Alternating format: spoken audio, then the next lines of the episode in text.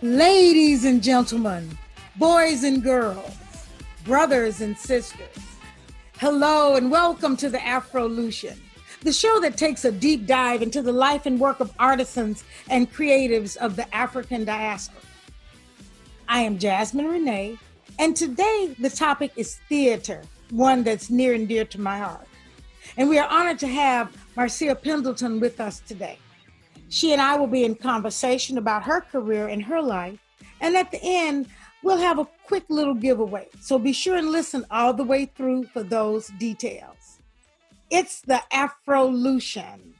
And now you know.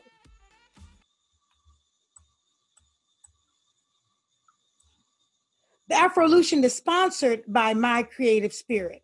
Log on to mycreativespirit.net for classes, workshops, and other fun activities. www.mycreativespirit.net. The Afrolution is sponsored by Lavender Rose, home of luxury beauty and skincare products. That's www.lavender, L-A-V-A-N-D-A-R, rose.com. It's the Afrolution. And now you know. Ladies and gentlemen, boys and girls, I have Miss Marcia Pendleton, founder and president of Walk Tall Girl Productions and host of Backstage Stories on New York's WBAI Radio. Walk Tall Girl Productions is a boutique marketing, audience development, and group sales agency for the performing arts with a special emphasis placed on theater. Founded in 2000, the mission of the New York based company is to make the arts accessible to the widest possible audience. And I got that information directly from WBAI's website. Welcome, Marcia, and thank you so much for the opportunity to speak with you. How are you today? I'm doing well. Thank you for inviting me. I'm very excited to be here. So, Marcia, you are such a busy sister. Talk to us about what you're working on currently. What I'm working on currently, a production that is going to be, that has been filmed uh, for virtual uh, content. It is the glorious world of crowns, kinks, and curls. Mm-hmm. Um, it's in the tradition of Ntozake Shange's for colored girls who've considered suicide when the rainbow is enough and it is about Black women and our hair. It is at once personal and professional. I am also working with a Broadway bound production. Its theater was announced, I think, two weeks ago. It is called Thoughts of a Colored Man, and that is by Keenan Scott II, right. and it is going to be directed by Steve H. Broadnax III. Right. I have to go back and say that uh, The Glorious World of Crown, Kinks, and Curls is written by Keli Goff, and it is directed by Bianca Laverne Jones. Okay. I've also entered into a uh, agreements with two major theater companies, uh, one that also has uh, a Broadway house. Uh, that's the Manhattan Theater Club. I have a 10 year relationship with them. And also the Vineyard Theater, I have a three or four relationship with them. Mm-hmm. And I am on board with them for the entire season in order to assist them with fulfilling EDI concerns, uh, equity, diversity, and, and inclusion. You were talking about your relationship with the Manhattan Theater Club? Okay. Uh, EDI, uh, EDI concerns, uh, equity, diversity, and inclusion. So I am working with them and the Vineyard Theater for the entire season, as opposed to being brought on as a consultant, an audience development consultant for the plays that are that reflect the African diaspora. So it's the entire season okay. because we as a people, we're just not interested in our stories. Of course, that is our focus, um, but we're interested in all kinds of stories. If you're interested in theater, you're interested in, in seeing lots of things that have to do with our common human experience. So, and one other thing, it's a, a Broadway bound production. It is called Paradise Square, and it takes place, it is set in 1863. It's set in lower Manhattan in a place that was called Five Points, and it is about a community of, of free Black people as well as people who have escaped slavery mm-hmm. and Irish immigrants, and how they all live together and work together and intermarried, and that piece of, of racial harmony came to a deadly halt with the 1863 draft mm-hmm. by President Abraham Lincoln because the Union troops were getting their butts kicked by the Confederacy. Mm-hmm. And he instituted a draft, and the wealthy could get away with not being in the draft if they paid $300, which was uh, at least a year's salary at, at right. that point in time. And also, formerly enslaved Africans were taking jobs of Irish immigrants. So people were very upset and they were pushed by what we would call far right people on the far right. right. Uh, so it turned into a huge riot. Uh, mm-hmm. it was called the New York Draft Riots, and it was one, one of the most deadly events in the United States history. Uh, but in the heart of the story is a Black woman who is an entrepreneur, mm-hmm. and she is the heart and soul of the community. So this sister is taking center stage. What made me say yes to this was not only the story, but the fact that Bill T. Jones is doing the choreography, oh. and Marcus Gardley, along with us, um, Christina Anderson, have uh, collaborated on the book, along with uh, someone else by the name of Larry Kirwan. Okay. So it's it's very exciting. There's some other things going on, but that's what I can share with you right now right now. Well, that's a lot. That's mm-hmm. a lot going on. And close to the end of the broadcast, I would like for you to give us that information on um, how we can get tickets, because I know these are virtual events, how we can get tickets for the Kink Show. Okay, absolutely. All right. So now uh, talk to us. How long have you been doing this? I started doing this kind of work without really understanding that I was doing this kind of work. Okay. Uh, I started in 1988. Okay. I was working for a small hole in the wall theater company on South 4th Street mm-hmm. in Philadelphia. It was called Theater Center Philadelphia. Mm-hmm. It seated 125 people. Okay. It was definitely a black box or a storefront uh, theater institution. And the founder and artistic director, Albert Benzui Horshorn, mm-hmm. was a Holocaust survivor. Okay. He was a Holocaust survivor. Mm-hmm. And he really and truly believed in the power of different people coming together in order to, to make theater. Okay. So that's how I got my start. I thought that I wanted to be an artist, I wanted to be on stage. Mm-hmm. And that was true for a long period of time. And I have recently begun to rediscover that part of myself. But I also understood that I enjoyed clearing the path for artists. Okay. So when I started, I did not know the difference between a press release or a public service announcement, but I quickly learned. I also quickly learned the value of establishing relationships with people because Theater Center Philadelphia had no money Okay. and we were dependent upon the press those those relationships in the media in order to promote the shows to a wider audience okay. so that's where i learned the value of that and prior to that when i worked in the hotel industry i learned that if we don't give great service to the customers, then you don't have any customers.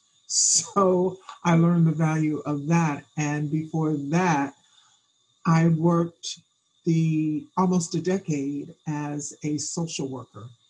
And that's where I learned the value of listening, being able to listen to people, but also the value of being able to interview people because I had to do what was called social histories. right. So I had to get information from people that they did not necessarily want to give. Exactly. So I learned how to do that and to make people feel comfortable. So I have been preparing for this moment in my life, which started over 30 years ago. And looking back, I recognize now that each moment was preparing, each moment then was preparing me for this moment now. This moment now. Yeah, Mhm. that's and that's a lot. And you wouldn't think of the job you had as a social worker being a stair step to this moment, but it had it was. It was, it absolutely was. My undergraduate degree is in sociology. And please believe me that my studies in sociology definitely helped me in terms of being aware of the differences in different communities and different cultures, and that I needed to be sensitive to that and also to find out as much as I could when dealing with different people from different places because we all communicate in different ways and learning what those ways were, as one of the things are some of the things that I learned as a social major with a minor in community mental health services and English. So Okay. And you went you got your grad degree at um University of Maryland College Park. Now what's that in? my MFA is in theater management. Okay. Okay. Um, I was one of the last graduates out of that program. That program no longer exists at the University of Maryland College Park. Okay. I could have gone and gotten an MA Mhm. In theater management, but I found out that if I had an MFA, a terminal degree, then I could teach and then I would be eligible for tenure track positions. Right. I've never done that with the MFA. I do have some teaching experience, but uh, that's why I got the MFA. And in getting the MFA, because I did not have a degree in theater, I had to take some courses that I didn't think that I would have to take, like the mm-hmm. theater history course. Yeah. I took a year in theater history, which was one of the best courses that I have ever taken Really? it allowed me to understand that art is not created in a vacuum. Thank you. And because we had to understand the political, the social, the Yeah. cultural, the historical, the economic context of the era, that also helped me in my development as a marketer because I also look at those things. Yeah. I was speaking to a potential client yesterday, Mhm. and one of the things that I said was, Is there any way that I can get the history of the Black people who moved into this area? Mhm. Because I had no clue that there was a large Black community in the Berkshires. Right. No clue. I found that out when I was headed towards the Williamstown uh, Theater Festival Uh-huh. uh, two years ago, and the bus stopped in a place called Pittsfield, Okay. which is about 20 minutes away Mhm. from Williamstown. And every black person on the bus except me got off at Pittsfield. okay. And I was like, what's going on? Oh, they live here. There's a huge community here in Pittsfield. And I want to know how they got there and why they're there and their descendants. So I really wanted to find out what was going on Mhm. with this community historically and economically and culturally. So I could begin to plan, to create a strategic plan for the arts organization that I will be working with. It, it all started there. And having that course, that year long course in theater history, taught me that. Taught you that. Mhm. I may have you come at some point and talk to my students about the importance of theater history because they don't get it. They just think it's boring, it's just a lot of reading, which it is, and Mhm. it's a lot of work. But I tell them, you will never understand where these plays fit into the big circle unless you understand what was going on in the world Absolutely. that made people write these plays or produce these works that they were producing. You know, so yeah, I'm glad to know that theater history served you like that because that's one of my well. courses that I Served teach. me well. Definitely. So we're gonna switch gears just a little. I met you as a part of the Black Theater Network some years ago. we won't reveal how many. Uh, how long have you been a member of Black Theater Network approximately, and what does that organization mean to you?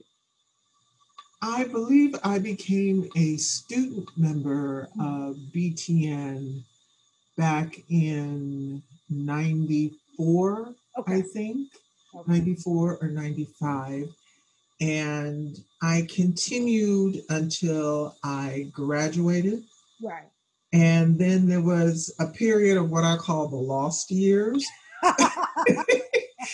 And when I found myself in New York, I was working on a project and it was giving me so much grief. And I was at the um, National Black Theater Festival to Right. promote it. right. And I began to see people coming out of a conference room that I knew. Okay. And I knew that I knew them from BTN. okay. And I walked into the room and I think I burst into tears Um, because I understood that I was back with my tribe, I hear you. that people knew my struggle, Yeah. and that I did not have to stand on my head or hide anything that I was feeling at that point in time because people in that room knew. They knew what I was going through. And I believe that was somewhere around 2000, uh, 99, 2000 Mhm. and I reconnected. And I know when I went to a Black Theater Network, when we were in St. Louis, Right. when we were in St. Louis, I made the decision when we were in St. Louis for to start Walk Tall Girl Productions Okay. because I knew that I was not happy at the institution where I had begun to work in New York. Right. Um, myself and that institution, we are family today. We are absolutely family, but I knew that that wasn't the right fit. But I also knew, in, in looking back, that being at that institution gave me the time to put down some roots in New York Mhm. so I could begin this journey called Walk Tall Girl Productions. Because at BTN, I was listening to people deliver papers and share experiences that they were very passionate about. And I was like, I'm not passionate about anything that I'm doing right through here.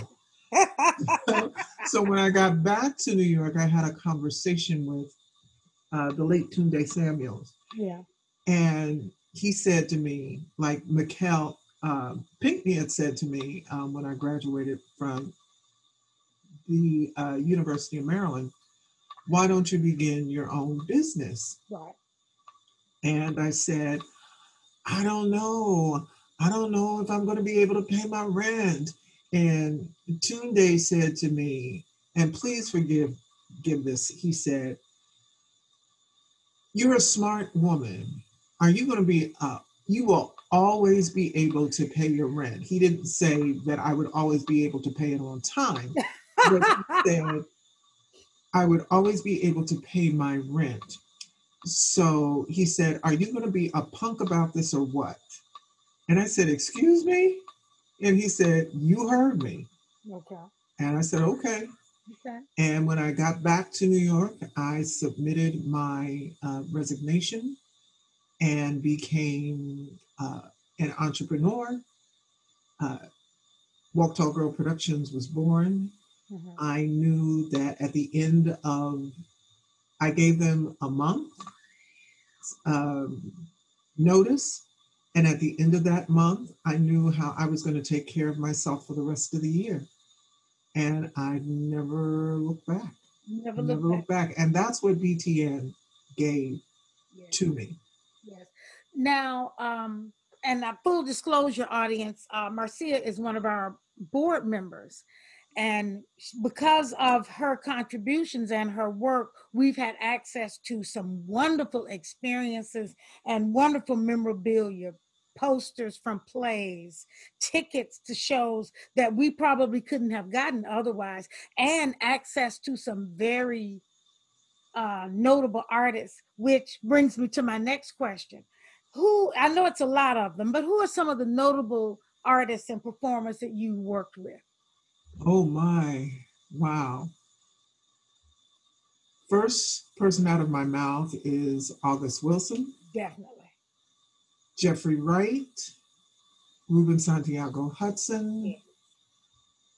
Um, let me see, who else?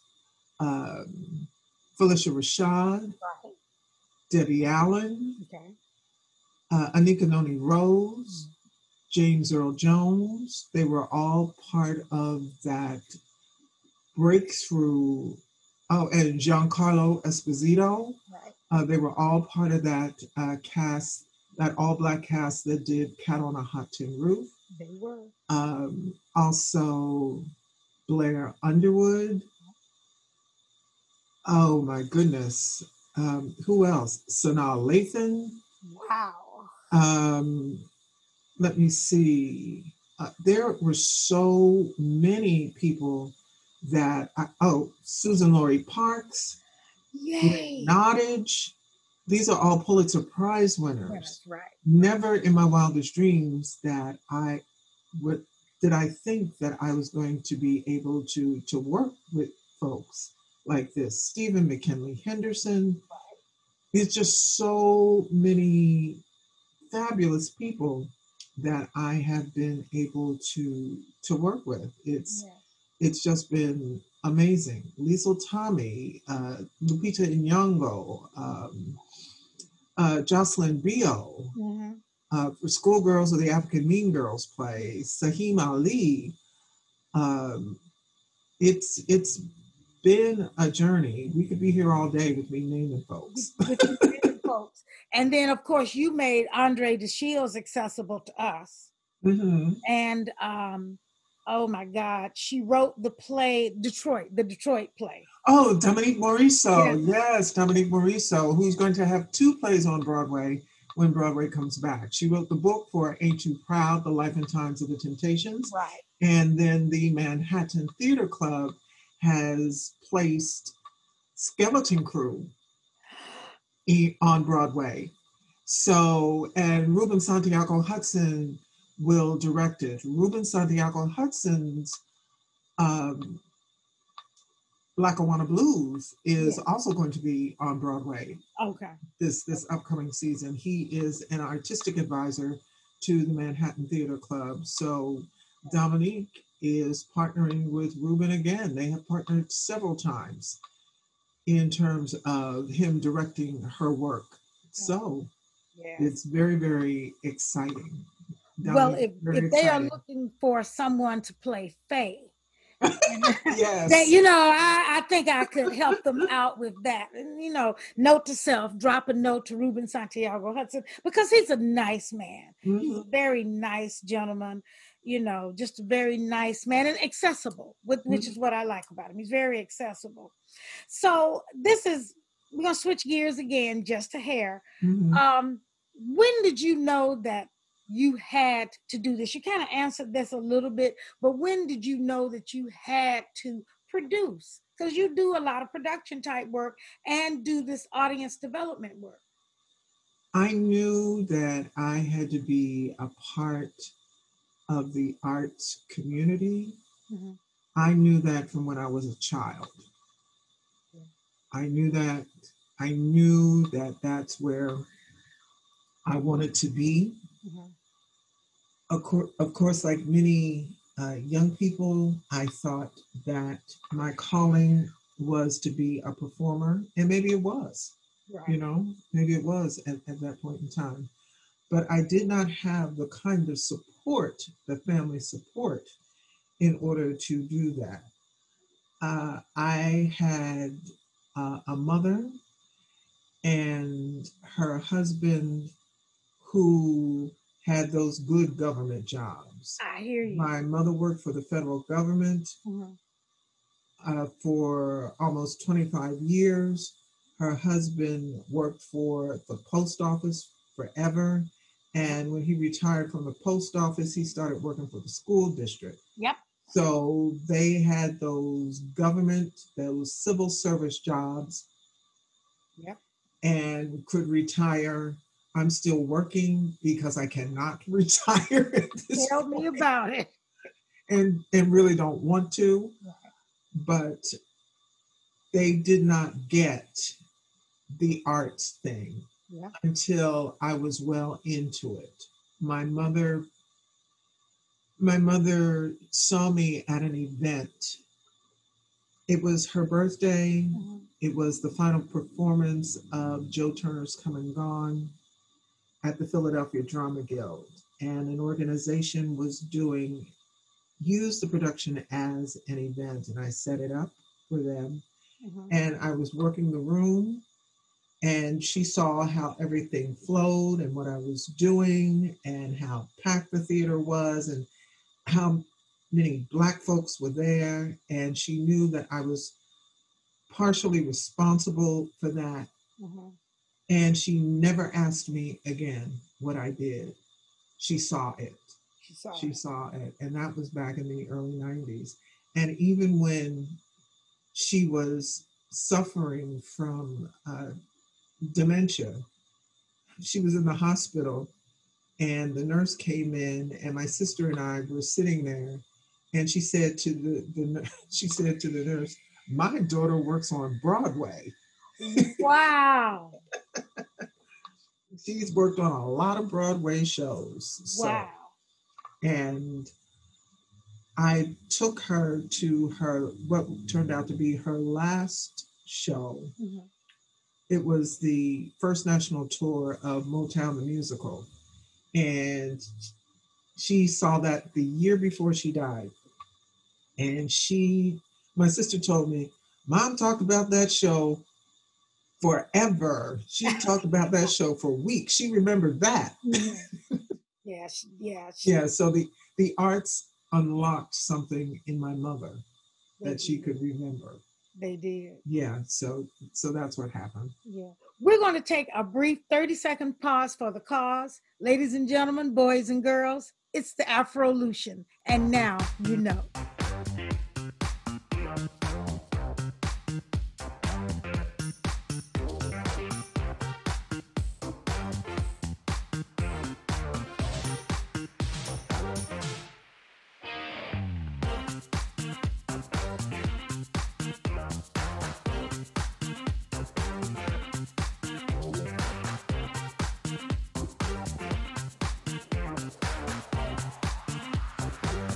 Welcome back. It's the Afrolution, and now you know. So, talk to me a bit more about Walk Tall Girl Productions. What's a day in your life like?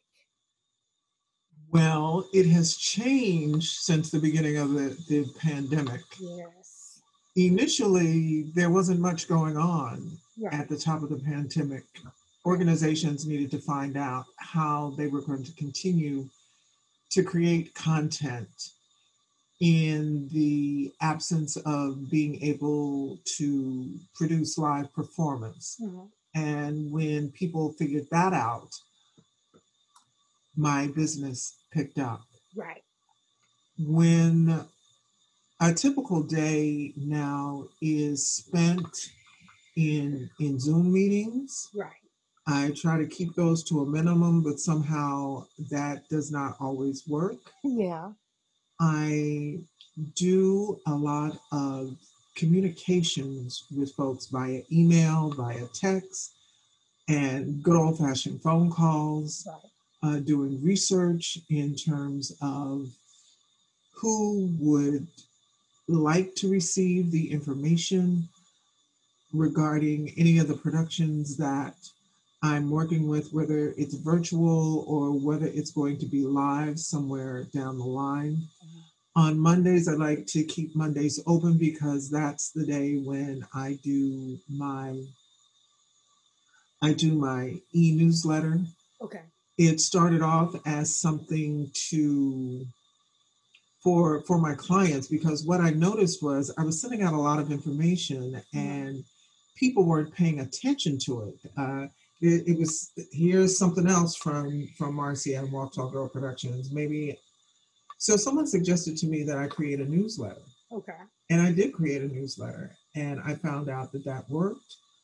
But I also began to search for content. Okay.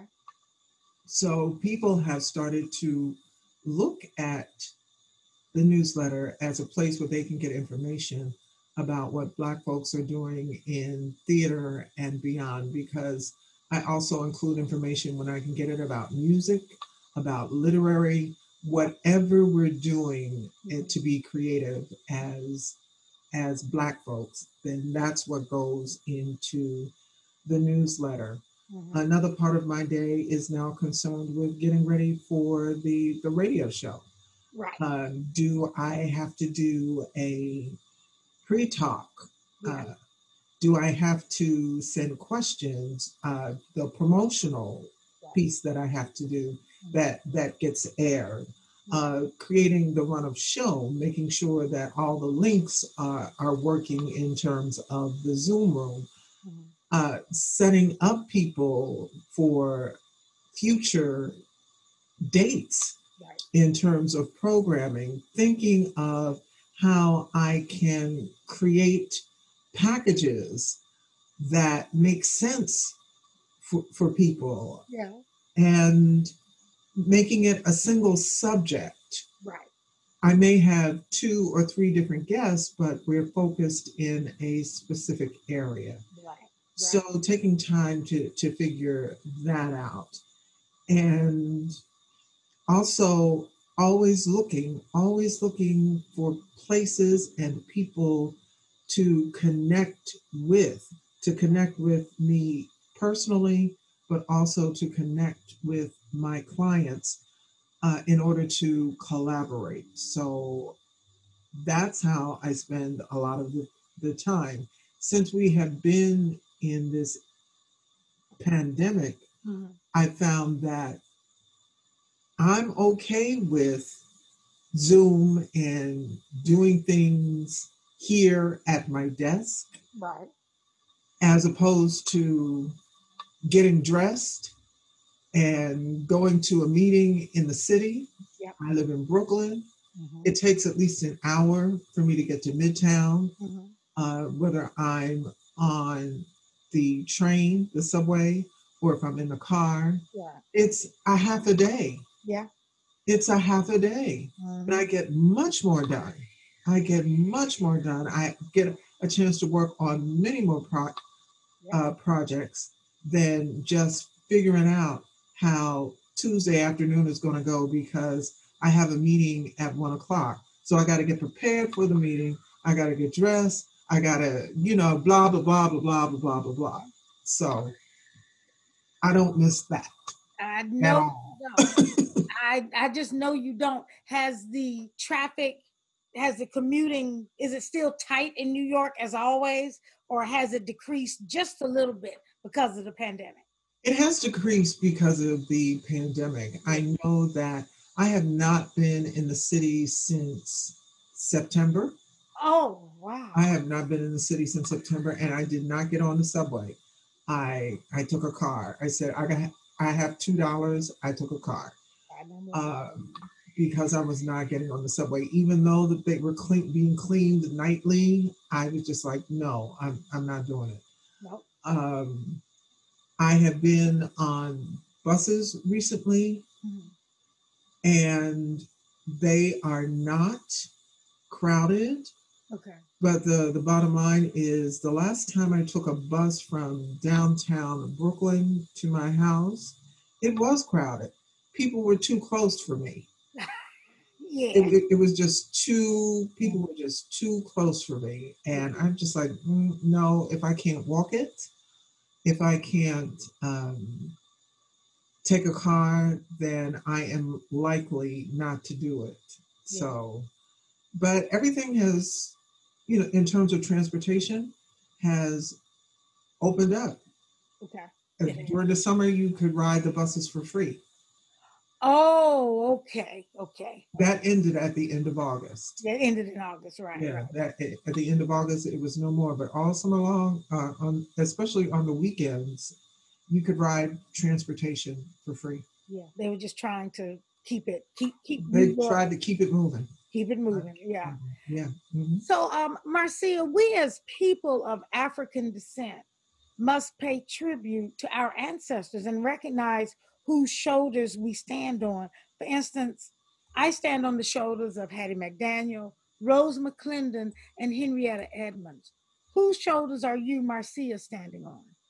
I'm standing on the shoulders of John E. Allen Jr., the founder of Freedom Theater. Okay.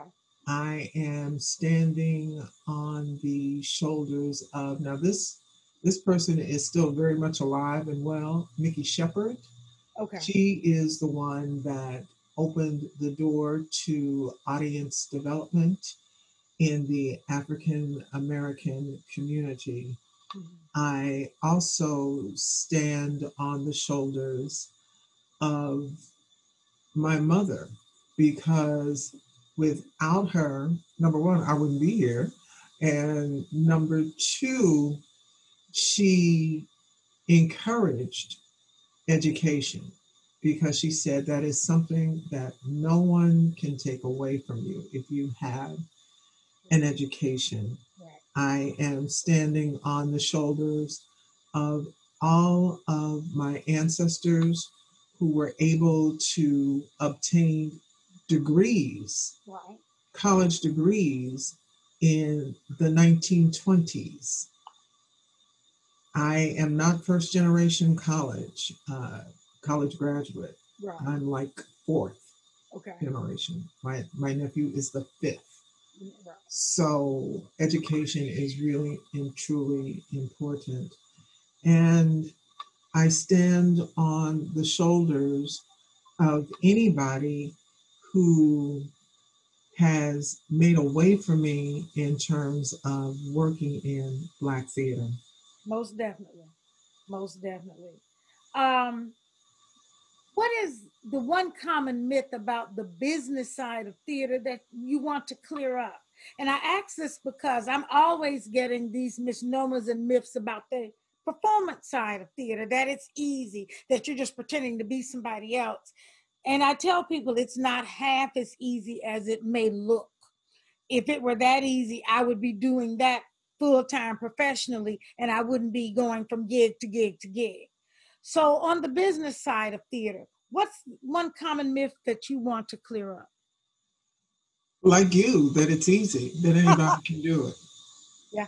Not not everybody can do this work. No, no. it's it is so labor intensive Yeah. there are so many areas especially if you are black and you are brought into a white space to do the work Right. because people think that they know our community. Yeah. And I, one of my things is I always want to say, but I do not say it. If you think you know, then why did you hire me? Or having people uh, who do the work at at predominantly white agencies who who are in marketing uh, and and advertising. Well, if you can do uh, this multicultural marketing, then how come you can't take that deeper dive into the community Right. that I have? I have been on the ground for a long time. Have. I have been on the ground for a long time and I have gone to programs and events even when I didn't feel like it because I knew that I needed to be there in order to connect with somebody, Yes. with somebody. Yeah. And to do that kind of work that I know that you did not do, then no, you can't do what I do. Exactly. I've sat outside in the heat um, at fairs, Uh-huh. uh, street festivals, Uh-huh. handing out information, talking to people about productions. Right. And people may not know my name, but they'll remember some part of my company name and say, Walk tall, walk tall. Yeah. Yeah, I know who you are. And it could be any place, Yeah. but they don't have that. So if you don't have that kind of commitment, if you don't have that kind of passion, if you don't have that kind of joy in doing that work, then you cannot do what I do. You can't do it. You're right. And then that's a good lead in for my next question.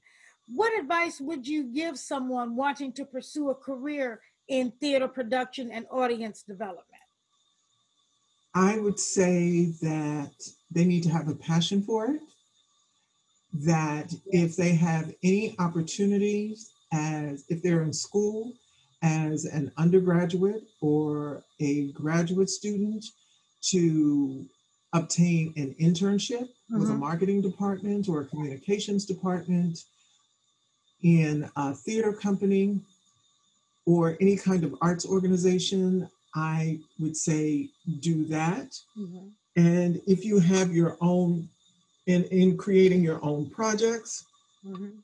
and where you have to do uh, be the the producer and the director and act in it and all all of that, then do it Do it. because none of it will go to waste.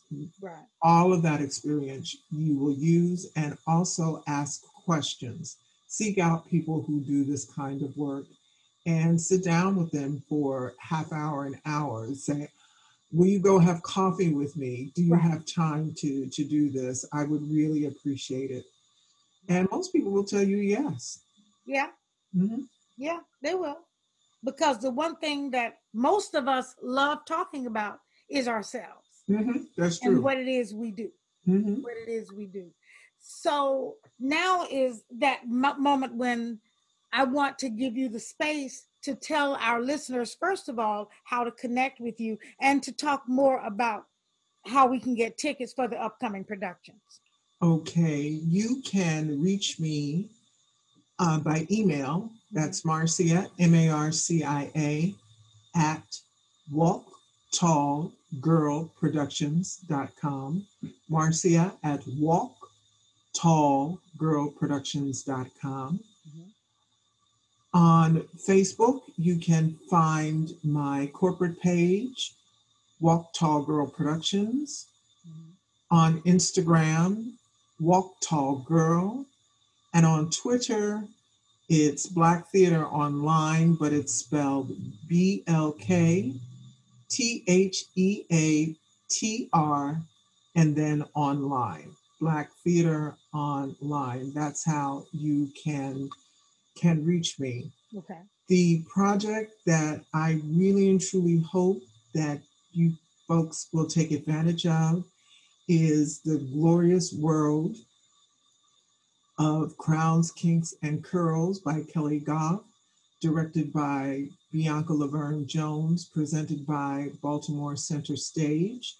if you use the discount code Marcia20, M A R C I A 20, you can receive 20% off adult ticket prices and family prices, but it is not good for senior and student rates. Okay. And you can go to centerstage.org, that's centerstage.org, and follow the prompts and to purchase your tickets. Okay. Now, is and that, that starts, I'm sorry, that starts March 25th okay? and it runs through April 18th. Good. Is the show appropriate for all ages? Yes, it is. Good, good, good, good. Okay, okay. And you have a LinkedIn page as well, right? Yes, I do. It's Marcia, I think it's Marcia.Pendleton. Right. Yeah, at LinkedIn. On Mhm. LinkedIn, right. Okay. All right. All right. Anything else you need to plug right now or you want to plug? No, that's that's it. But Uh, that's a, that's a lot. mhm. That's a lot that you got going on. And we want all of our listeners to support these projects. And you can always hit me on my email, the jazzy diva at gmail.com, if you missed any of this information. So, folks, we've come to the end of this journey, but there's always more to learn and discover. For my first giveaway, I have a sage bundle and a lavender bundle. So for the first email I receive at the Jazzy Diva, that's T H E J A Z Z I E D I V A at gmail.com, telling me the city where Marcia lives, I'll send you a nice little gift package.